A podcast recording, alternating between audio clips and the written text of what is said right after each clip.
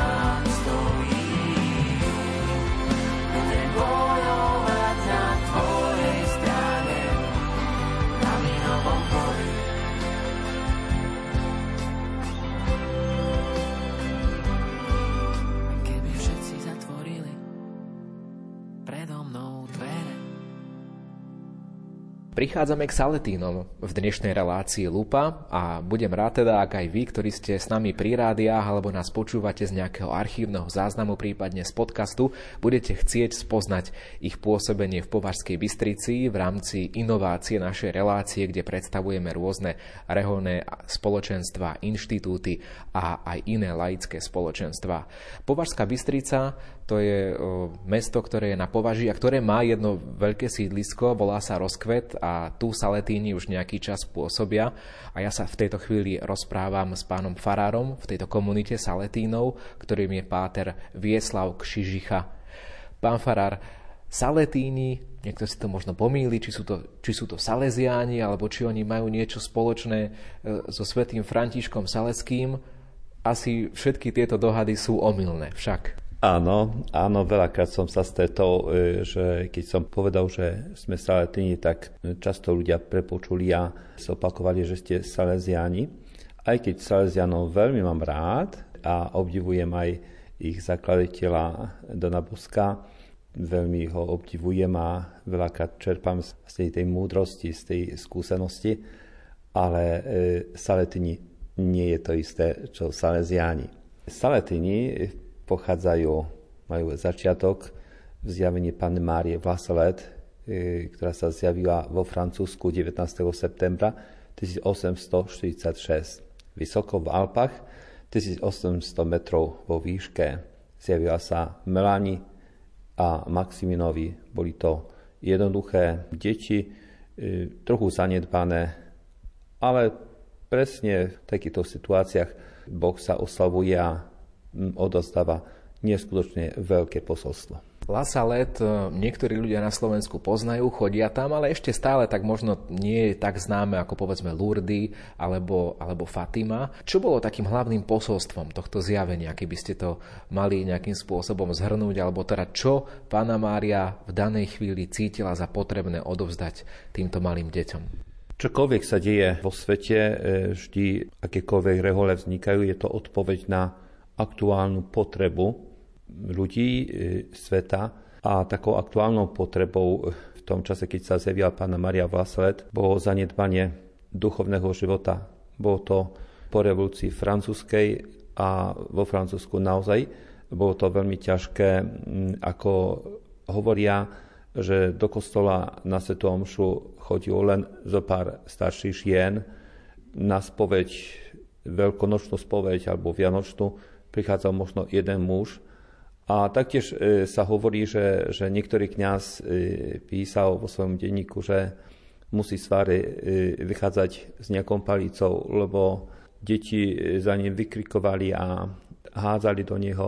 Takže tá situácia církvy bola veľmi ťažká, ľudia veľmi odklonili sa od viery a ten duch sveta prenikol všetky úrovne ľudského života. A preto zo zjavenia vieme, pána Maria prichádza ako plačúca. Deti povedali, že bola to nejaká žena, ktorá prišla do hôr, aby mohla vyliať svoju dušu, lebo deti jej ublížili. To boli prvé dojmy, keď zbadali krásnu pani a naozaj neboli ďaleko od pravdy. Tá krásna pani prichádza, lebo ľudia vzdialili sa od Boha. Toto všetko hovorí pána Maria vo svojom zjavení, že Boh dal 6 dní na prácu, 7 nechal pre seba a ľudia nechcú ho priznať. V preklinaniach e, furmani používajú Bože meno. Pána Maria tak zdôrazňuje, to sú dve veci, ktoré najviac ťažia rameno môjho syna. To, že ľudia si nevažia meno Boha a ešte možno hrešia a obvinujú Boha za to, že im sa nedarí. A druhá vec, že že deň pánov nie je zasvetený. Ďalej vo zjavení hovorí, že cez celé leto ľudia pracujú, len niekoľko starších žien prichádza na Svetu Omšu a v zime, keď nemajú čo robiť, prichádzajú na Svetu Omšu len preto, aby si urobili posmech z náboženstva.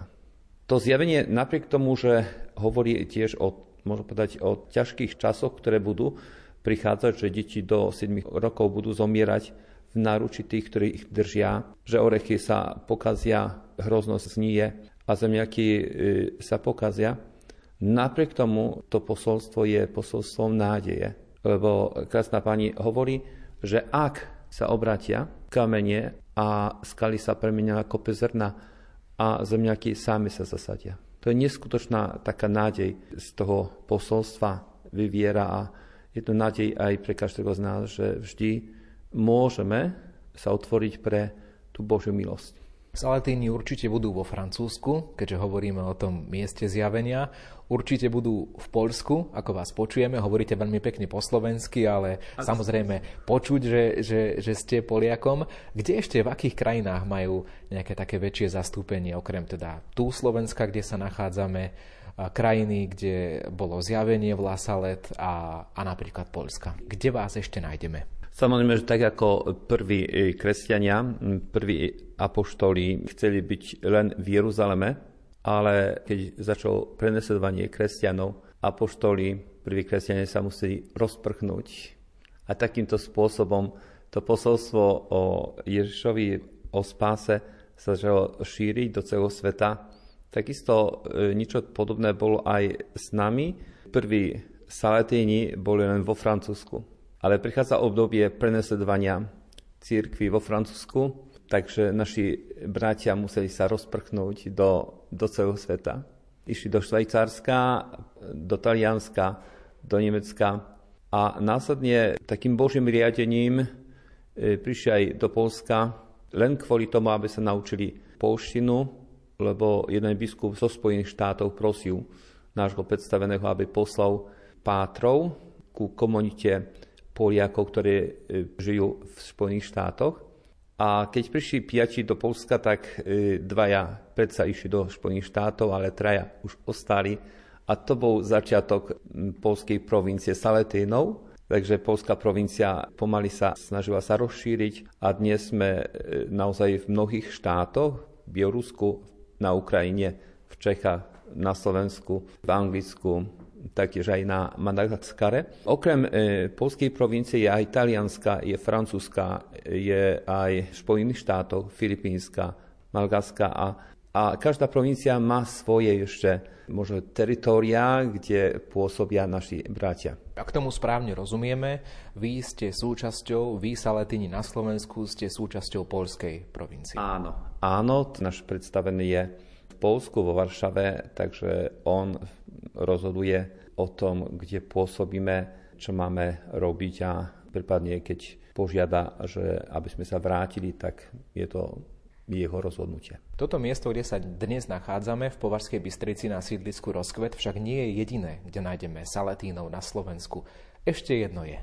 Druhé miesto, kde pôsobíme, je to Chrenovec Brusno, je to farnosť, ktorá je medzi Prividzou a Handlovou. Je to dosť veľká farnosť a tam máme svoje sídlo. Tam pôsobia aj naši ďalší traja spolubratia. Rozprávame sa s pátrom Vieslavom Křižichom, ktorý je farárom v Považskej Bystrici na sídlisku Rozkvet. Ako vlastne vyzerá ten váš komunitný život? V Považskej Bystrici sme tu štyria e, spolubratia, reholníci, štyria kňazi, jeden dôchodca a traja aktívne pôsobiaci. Každý reholný život, každý reholný dom má svoj poriadok, svoj program, ktorý potvrdzuje náš predstavený provinciál, musí odsúhlasiť. Ráno začíname od modlitby, spoločnej modlitby, ranný chvál alebo stretnutie s Božím slovom a potom spoločné raňajky a samozrejme, že už potom samostatná práca je to také krásne v tom reholnom spoločenstve, že najprv spolupracujeme spolu, aby sme spoločne pozerali na to, čo pán od nás očakáva. A potom, aj keď každý má svoju oblasť, ale vždy sa vraciame naspäť ku komunite, rozprávame, zdieľame a keď je potrebné, tak si navzájom pomáhame, aby sme mohli to dielo rozširovať. Mnohí ľudia sa pozerajú na rehole, možno ich tak nejako rozdeľujú, že títo sú takí kontemplatívni, tí majú nejakú klauzúru, tí sa veľa modlia, potom sú tu zase iní, ktorí áno, tiež sa modlia, ale skôr tak vychádzajú do sveta, medzi ľudí evangelizujú, šíria nejakým spôsobom svoju charizmu. Kde by ste sa zaradili vy v takejto klasifikácii? Prví naši bratia rozmýšľali, skúmali, aký druh reholného života mali by žiť. Takže niektorí spolubratia išli k jezuitom, ďalší spolubratia išli k trapistom, ku kontemplatívnej rehole, aby zistili, skúmali, aký je naše povolanie. Po niekoľkých mesiacoch vrátili sa a skúmali. Skúmali aj zjavenie Pane Márie, skúmali aj skúsenosti v apoštoláte, skúmali aj život e, kontemplatívny ako zadoť učenie za všetky hriechy, ktoré ľudia páchajú, tak nakoniec e, naši bratia skonštatovali, že našim povolaním je apoštolstvo, je modlitba a apoštolstvo. Pána Maria na konci povedá, a teda moje deti, ohláste to celému môjmu ľudu. Takže to boli také rozhodujúce okamihy, keď e, nie sme kontemplatívna rehola, ale sme apoštolská, ktorá jednoducho má svoj komunitný život, ale e, vychádza von a spolupracuje s ľuďmi. Vy tu na rozkvete v Považskej Bystrici aj veľa vecí budujete. Človek, keď príde, tak vidí novú budovu, aj, aj farskú, aj, aj centra, ktoré tu máte poblíž. Takže akým spôsobom v praxi sa snažíte ten váš apoštolát alebo tú evangelizáciu realizovať tu na rozkvete? Skúste nám to aspoň tak trošku vysvetliť aby sme mohli pôsobiť, mať vplyv a ohlasovať s mocou posolstvo Pane Márie a, a predovšetkým Evangelium, je veľmi dôležité, aby človek bol verný charizme. Našou charizmou je zmierenie a pokanie. A toto si treba veľmi chrániť, lebo taká moja skúsenosť je, že môžeme konať veľké veci, ale ak nie sme verní charizme, tak to neprináša ovocie. Vieme z histórie aj, aj zo skúsenosti, že, že zlý vždy útočí na charizmu. Lebo on vie, že, že ak nebudeme verní charizme, tak on nám dovolí veľa vecí robiť, ale tá práca, to pôsobenie nič neprináša. V našej komunite veľmi chránime si tú charizmu zmierenia, aby sme boli zmierení predovšetkým sami so sebou, aby sme spoznali seba aj svoju minulosť, svoju históriu, aby sme vedeli prinášať e, tú históriu Bohu. Dôležité, aby sme boli zmierení s Bohom, aby sme viedli ten duchovný život pravidelne, aby, aby aj tá sviatosť zmierenia, lebo je to také možno veľmi dôležité, že ak chcem viesť druhého človeka sám, potrebujem, ak chcem byť prorokom pre druhého človeka, musím pamätať, že aj ja potrebujem proroka aby ma niekto viedol, taktiež je potrebné byť zmierený s druhým človekom. To na vlastnej koži zistujem, že diabol neskutočne útočí na tieto tri oblasti. Ako som povedal, ak tu nebudeme verní, ak sa nebudeme držať a pozbudzovať navzájom, tak môžeme konať veľké veci tohto sveta, ale ovocie, žátva bude veľmi slabá.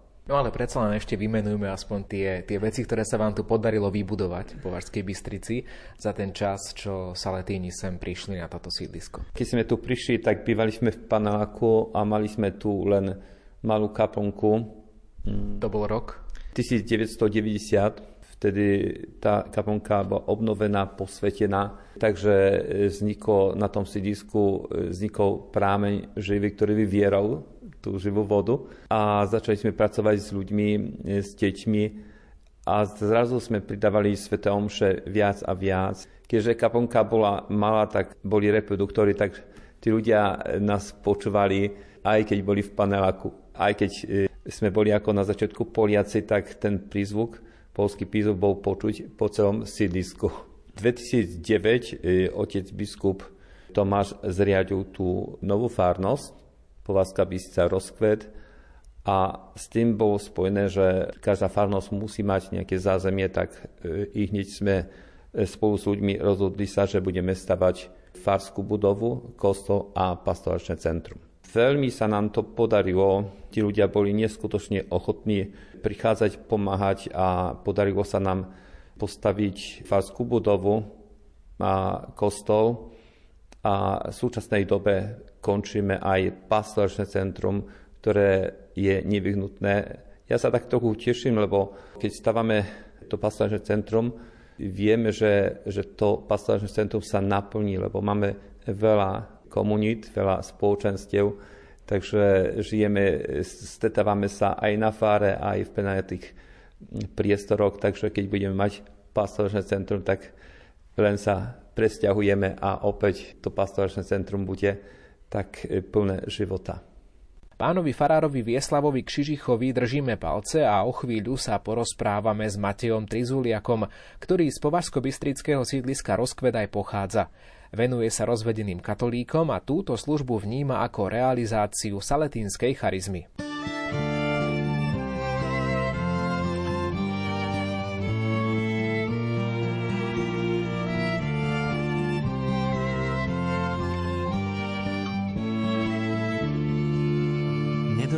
Sa toho večné plamene, koho chráni srdce nepoškvrnené. A to prislúbenie príde v zápetí, keď sa mu celý človek navždy zasvetí. Vierou, ktorá nechce žiadne dôkazy, že nepoškvrnené nakoniec víťazí. Srdce našej matky Pany Márie, pod ktorej ochranou vo svete prežije nech preto každý vie, čo to znamená, že je naša matka nepoškvrnená. Jej bola daná spásonosná úloha, aby sa stala čistou formou pre Boha. Cez túto svetú formu každý aj ty môže byť na Boží obraz odliatý. Keď všetko, čo mám a čím som predtým, jej nepoškvrnenému srdcu zasvetím.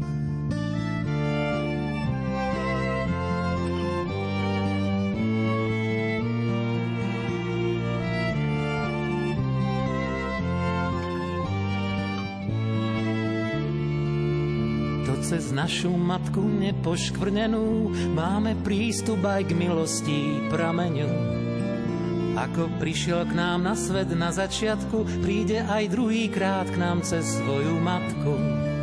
Tá pravda nie je vecou, len jej zjavení, že spravodlivo podľa skutkov odmení. Boh každú dušu na jej ceste do večna, no cez matku je táto cesta bezpečná. Nech preto každý vie, čo to znamená, že je naša matka nepoškvrnená jej bola daná spásonosná úloha, aby sa stala čistou formou pre Boha. Cez túto svetú formu každý aj ty môže byť na Boží obraz odliatý. Keď všetko, čo mám a čím som predtým, jej nepoškvrnenému srdcu zasvetím.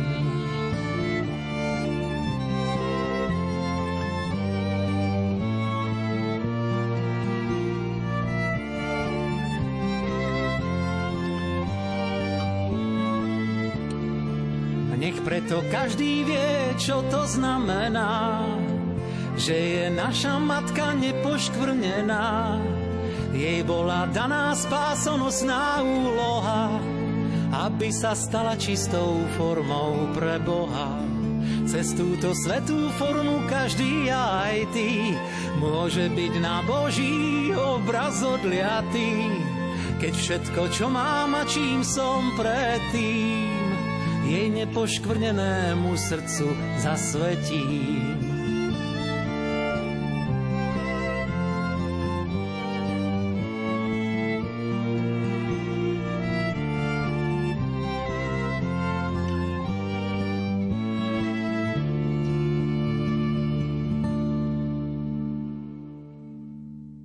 Medzi skupiny veriacich v cirkvi, ktoré sa často cítia opomínané a ako keby nemali dostatok pozornosti, sa radia aj rozvedení ľudia. Stále patria do cirkvi a stále by v nej mali nájsť svoje miesto. A myslia na to aj Pátri Saletíni, jedným z nich je Matej Trizulia, ktorý sa práve tejto téme venoval a venuje. Prečo je to podľa vás dôležité venovať sa práve aj rozvedeným u nás v katolíckej cirkvi? Vnímam ich ako ľudí, ktorí prešli si niečím náročným v živote a že potrebujú mať za sebou niekoho, kto ich nesúdi, tak im podá pomocnú ruku. A my to vnímame naozaj ako prepojenie aj s našou charizmou, našim poslaním, nielen tu na Slovensku, ale vôbec vo svete, že sme povolaní viesť ľudí k zmiereniu. A to je niečo, čo možno práve medzi rozvedenými tak rezonuje mať takú nádej, že potrebujem zmierenie a hľadám ho a možno je to taká pre niektorých aj dlhá cesta, že to zmierenie bude rozložené v čase a preto potrebujú to sprevádzanie, že mať niekoho, kto stojí pri nich a, a ukáže im, že naozaj sú v cirkvi, že sú tí, ktorí sú Bohom milovaní a že majú za sebou rôzne skúsenosti a potrebujú toho ducha zmierenia, tak aj oživiť sebe a, a mať takú možno nápovedu, že niekto ich nasmeruje. Ako sa títo ľudia cítia v cirkvi? Vy ste asi mali mnoho skúseností, hovorili ste s nimi. Cítia nejaké odmietnutie od, od ľudí, ktorí teda v cirkvi tento problém nemajú alebo sa s tým nestretli? Alebo naopak je to, je to iné, je to lepšie a mnohokrát už sme k týmto ľuďom vnímaví? Závisí to vždy od človeka, od toho postoja srdca a stretávam sa s rôznorodnými skúsenostiami, že áno, niektorí úplne sa cítili odmietnutí, odsunutí niekde na okraj. Niektorí naopak našli prijatie a, a to im pomohlo sa tak nejako nevzdávať a hľadať si cestu aj takého návratu k Bohu, lebo mnohí možno práve tým rozvodom iba sa potvrdilo v ich živote, že neviedli taký život s Bohom a že až potom niekedy si tak uvedomili, že ak chcú prežiť alebo nájsť nejakú novú nádej, tak našli ju v Bohu alebo aj v tom druhom človeku, že niekto vďaka aj druhému partnerovi našiel až vieru. A, a vtedy sa to ale tak skomplikovalo pre nich, že sú si vedomi, že niekedy nemôžu uzavrieť sviatostné manželstvo, ale je v nich tá túžba odkrývať Boha. My ako Saletíni snažíme sa tak dať takú nádej, ale samozrejme robia to aj iní kňazi, iní ľudia, ktorí sú takí nápomocní v tej pastorácii rozvedených. My sme dnes v Považskej Bystrici na rozkvete, to je jedno miesto vášho pôsobenia, druhé miesto je Chrenovec, Brusno, kde sa konali aj takéto rôzne podujatia a konajú tie podujatia pre rozvedených veriacich ľudí, ktorí sa snažia ísť bližšie k Bohu. Ako k tomu došlo, že ste sa aj vy osobne dostali k takejto pastorácii rozvedených? Bolo to nejaké možno nariadenie predstavených, alebo jednoducho ste aj vy cítili také nejaké pozvanie venovať sa práve tejto oblasti? Bolo to skôr to druhé, že som cítil, že Boh ma k niečomu volá, že tú našu úlohu alebo to naše poslanie e, viesť ľudí k zmiereniu, ponúknuť práve rozvedeným. A ja som niekoľko rokov pôsobil v Chrenovci, kde máme práve taký dom exercičný, kde robíme víkendovky alebo duchovné obnovy a to bola jedna z takých ponúk, ktorú sme tam chceli dať.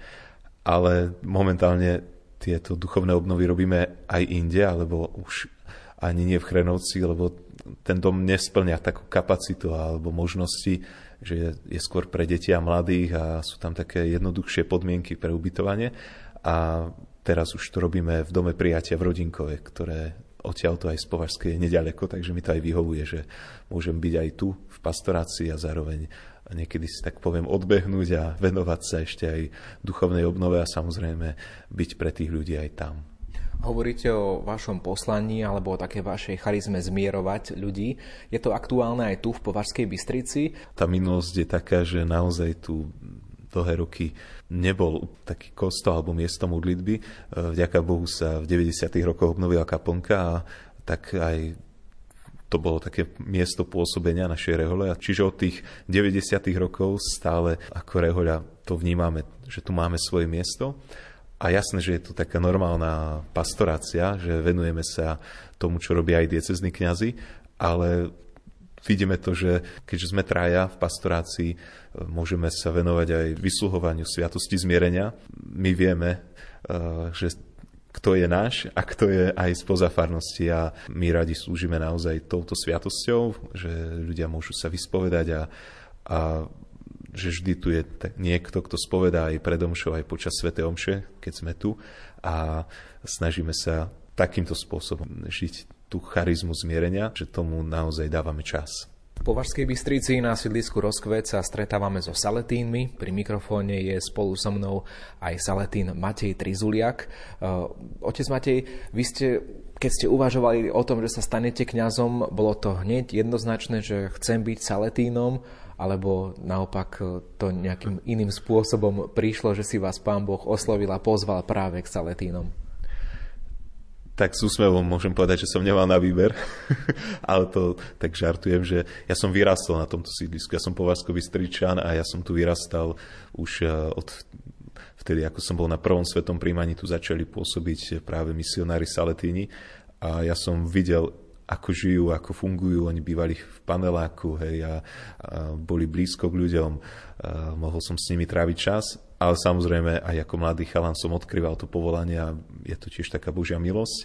Ale jedno s druhým sa tak spojilo, že ja som bol v takom úzkom kontakte s nimi a mal som dobré skúsenosti a mnohí, ktorí tu pôsobili, sú môžem povedať aj takí moji duchovní otcovia, že ma sprevádzali v mladosti, pomohli mi zvládnuť mnohé výzvy, ktoré som prežíval a, a takto som nejako e, videl to svoje povolanie, ale možno takým e, najväčším impulzom bolo to, že som prežil aj duchovný dotyk alebo obrátenie práve na tom mieste zjavenia Pany Márie v Lasalet a to bolo v roku 2000 a k tomu sa rád vraciam a to tak oživilo moju vieru a dalo mi novú skúsenosť, novú perspektívu a, a jedno s druhým je tak veľmi poprepájané, že Mária, ktorá sa zjavila tam v Lasaleci, získala moje srdce.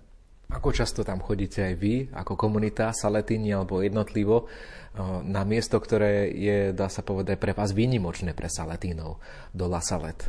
Tak ja som vďačný spolubratom, že mi to umožňujú práve každý rok, keď sa dalo pred pandémiou som naozaj chodil skoro každý rok a mohol som tam aj sa venovať takej duchovnej pastorácii alebo pripravovať si nejaké zamyslenia, napísať tam knižôčku alebo pár takých myšlienok a dať to dokopy, nahrávať tam videá. Oni ma v tom tak podporujú, aby som mohol tak šíriť to posolstvo z Lasalet aj vďaka tomu, že som na tom mieste a že tam čerpám a že potom to prinášam tu na Slovensko. Tak ja si myslím, že je to taký až veľmi často, keď sa dá každý rok, som tam pár dní a snažíme sa aj mladých tam viesť a aj tento rok po takej prestávke chystáme púť pre mladých z našich farností, hlavne aby tam mohli načerpať a odkrývať toto úžasné miesto v horách. Ste síce doma, dá sa povedať, po Varskej Bystrici na vašom sídlisku, kde ste vyrastali, no ale ako sa vám pôsobí e, v tej pastorácii? Ste teda už medzi tými saletínmi, ktorých ste kedysi obdivovali a ktorí vás nejakým spôsobom privádzali bližšie k Bohu. Dnes ste jedným z nich,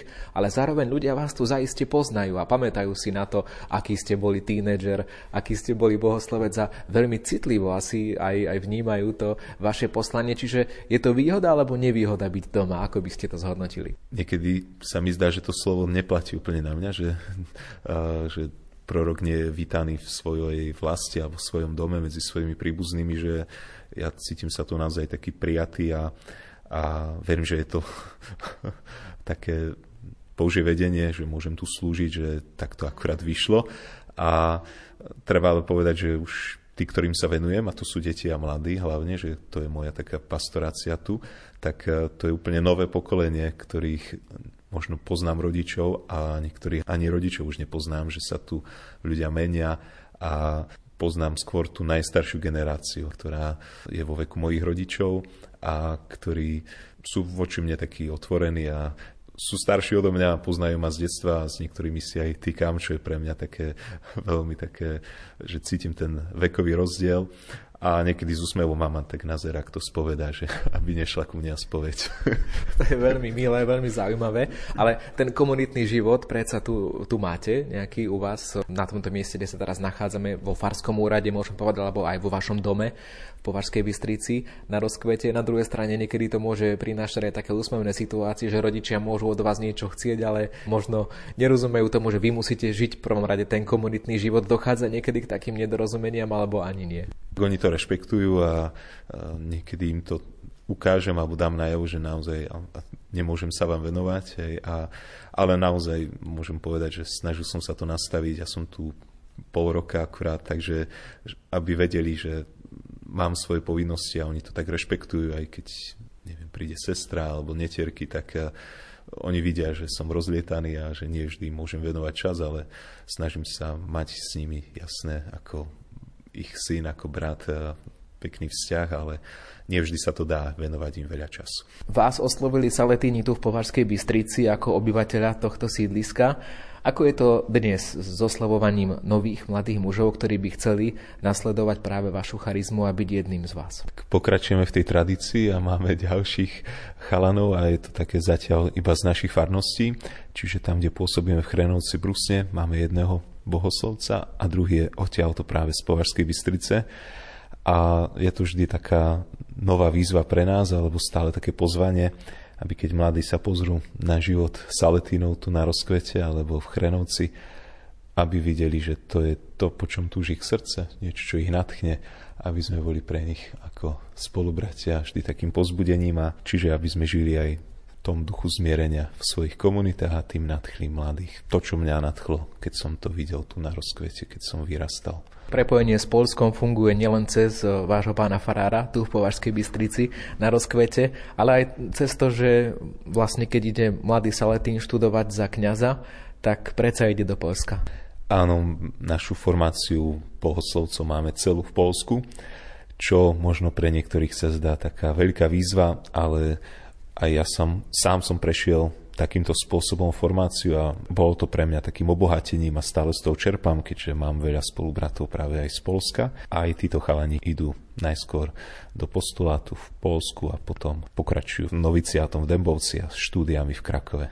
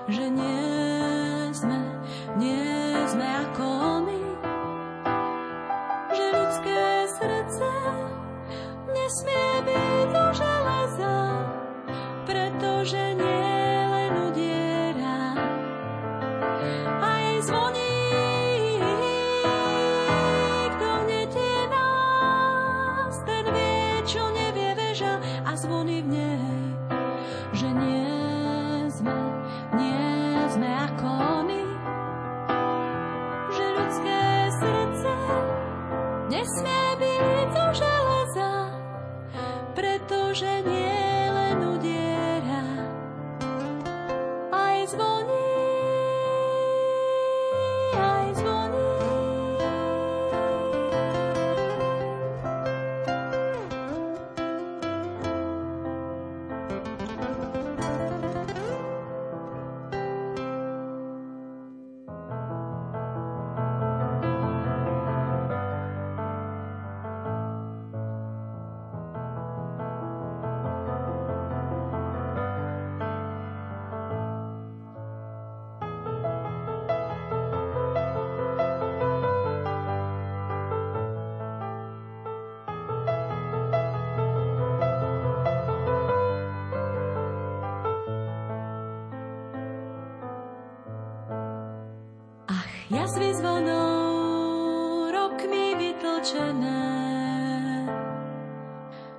Prijať úder a pod ním vydať tón.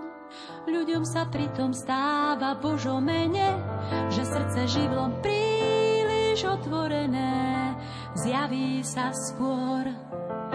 Než samotný zvon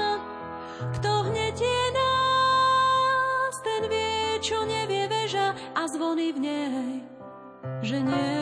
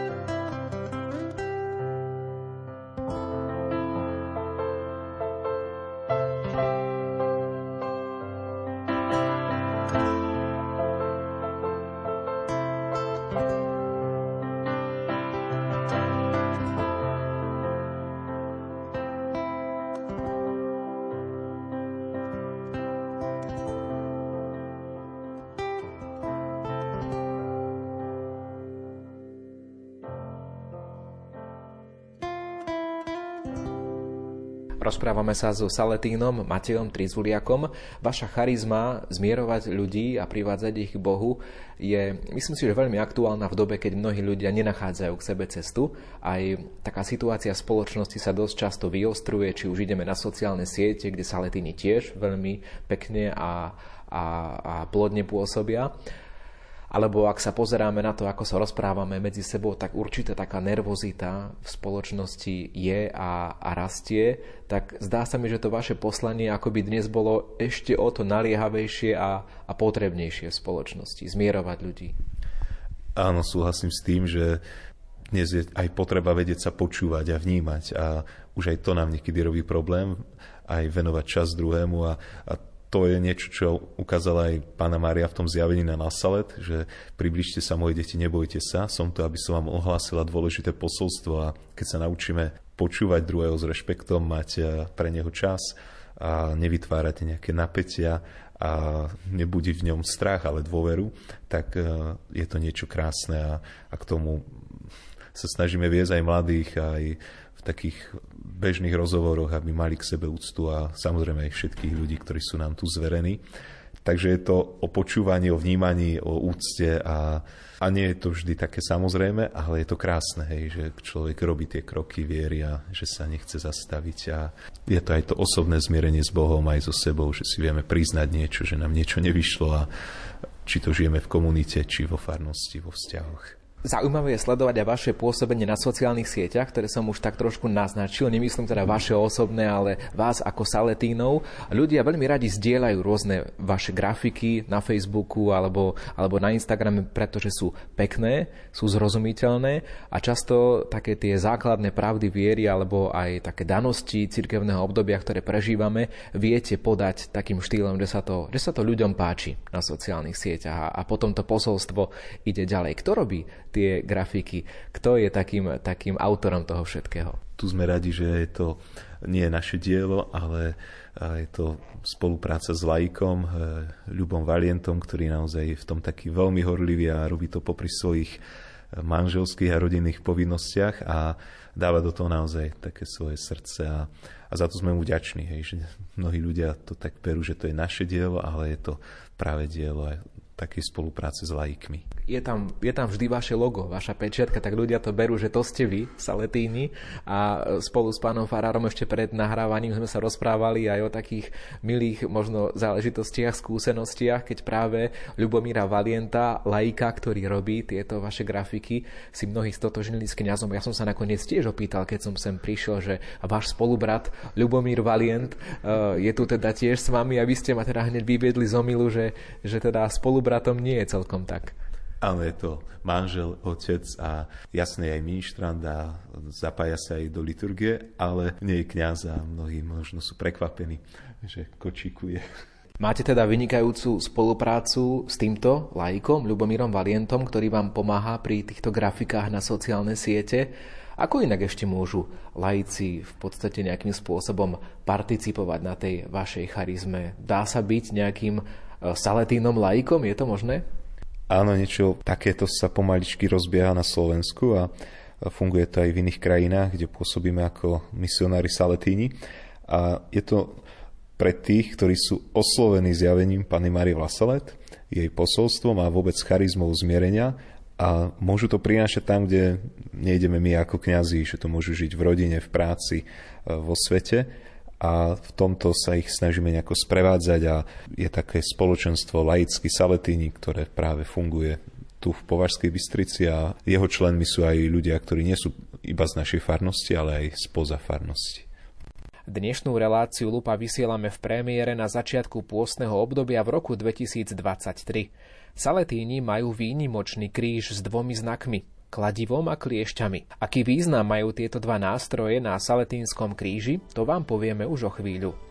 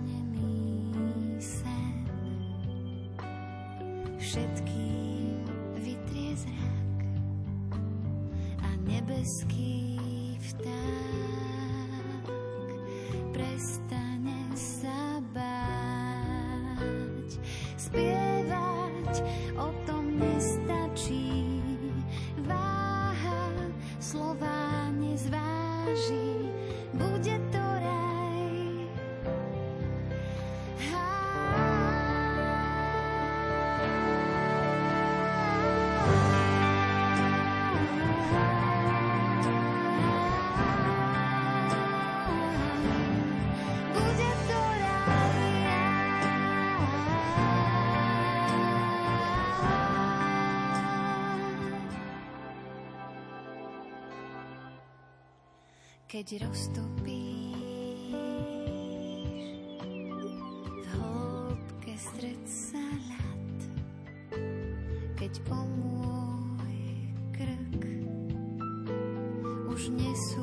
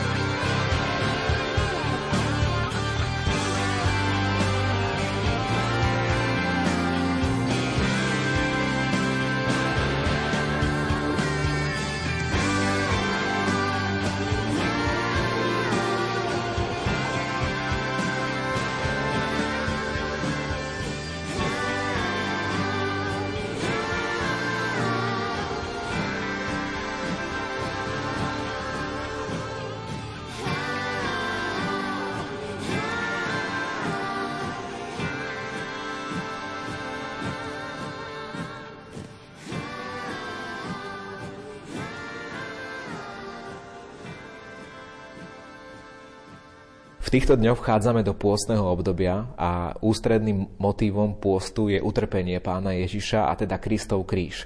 A Páter Vieslav, nakoniec kríž veľmi úzko súvisí aj s vami, so Saletínmi, ale taký výnimočný. Čo vidíme na tom kríži, ktorý súvisí s vami, Saletínmi? Deti rozprávali, že keď sa pána Maria Kasná pani postavila, tak zbadali na hrudi kríž, na ktorom bol Ježiš ako živý, ktorý trpel. A na ramenách kríža boli kliešte a kladivo. Sú to nástroje umúčenia pána keďže človek má slobodnú vôľu, tak môže siahnuť aj po kladivo, ale aj po kliešte. E, kladivo je to znak smrti, keď Rimania pribíjali Ježiša na kríž. Keď pakám hriech, tak nepotrebujem Rimanov, ale jednoducho ja pribíjam Ježiša Krista v mojom srdci. Ale keď konám pokánie, keď sa opäť vrátim k Bohu, tak e, oslobodzujem Ježiša a Ježiš stáva sa mojim pánom, tak beriem do rúk kliešťa. Tak je to taký, môžem povedať, pre nás taká výzva, že aj pre každý, každé obdobie, zvlášť pre obdobie Veľkého pôstu, aby sme e, konali skutky pokáňa, aby ten Kristus naozaj bol pánom nášho života. Pekné prirovnanie, čo poviete, a môže dobre poslúžiť na tento pôst. Svojim životom radšej brať do ruky kliešte a vyťahovať klince z Kristovho kríža a nebrať do rúk kladivo, ktoré symbolizuje naše hriechy a ktorým symbolický Krista na kríž naopak pribíjame. Na internetovej stránke Saletíni rozkvet webnode.sk sa dočítate o stavbe nového pastoračného centra a tiež o možnom spôsobe finančnej podpory tohto diela. Oslovia vás určite aj aktuálne pôstne aktivity, ktoré ponúkajú misionári Saletíni jednak vo farnosti v Považskej Bystrici, ale aj vo výzve 40x40. 40 modlitebných úmyslov na 40 dní pôstneho obdobia. V Považskej Bystrici sme sa stretli s pátrami Vieslavom Křižichom a Matejom Trizuliakom.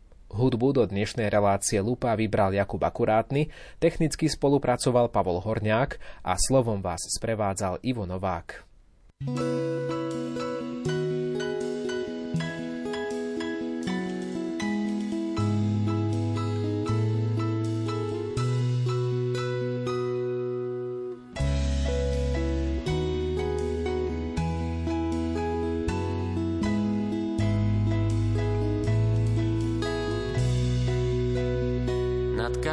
trón, nad pýchy štít, nad múdrosť múdrych a zlobu zlých, nad príval rieky zostáva svietiť Ježišov kríž. Nad každý bôľ bezprávie kríž nad biedy dávnych vín. Aj cest mu vieti na cestu svietiť Ježišov kríž.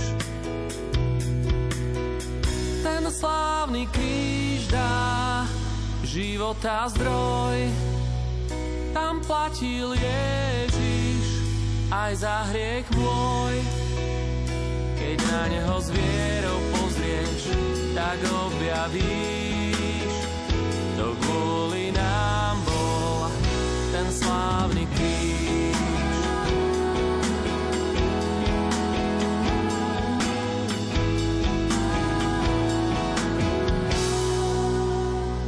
Nad vekou búrky vesmíru tíš, nad každé knieža nad nebies výš, za ľudstva hriechy milosťou svieti Ježišov kríž.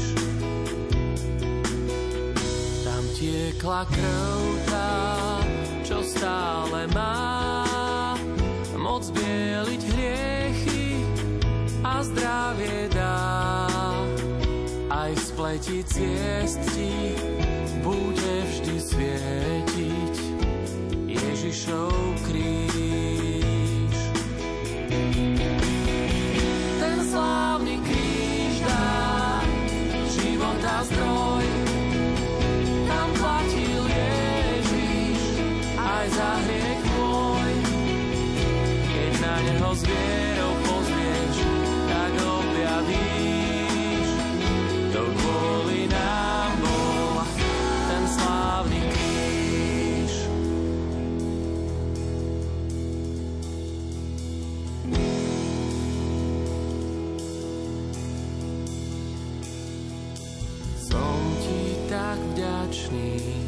Za tvoju lásku, čo niesla ten ťažký kríž.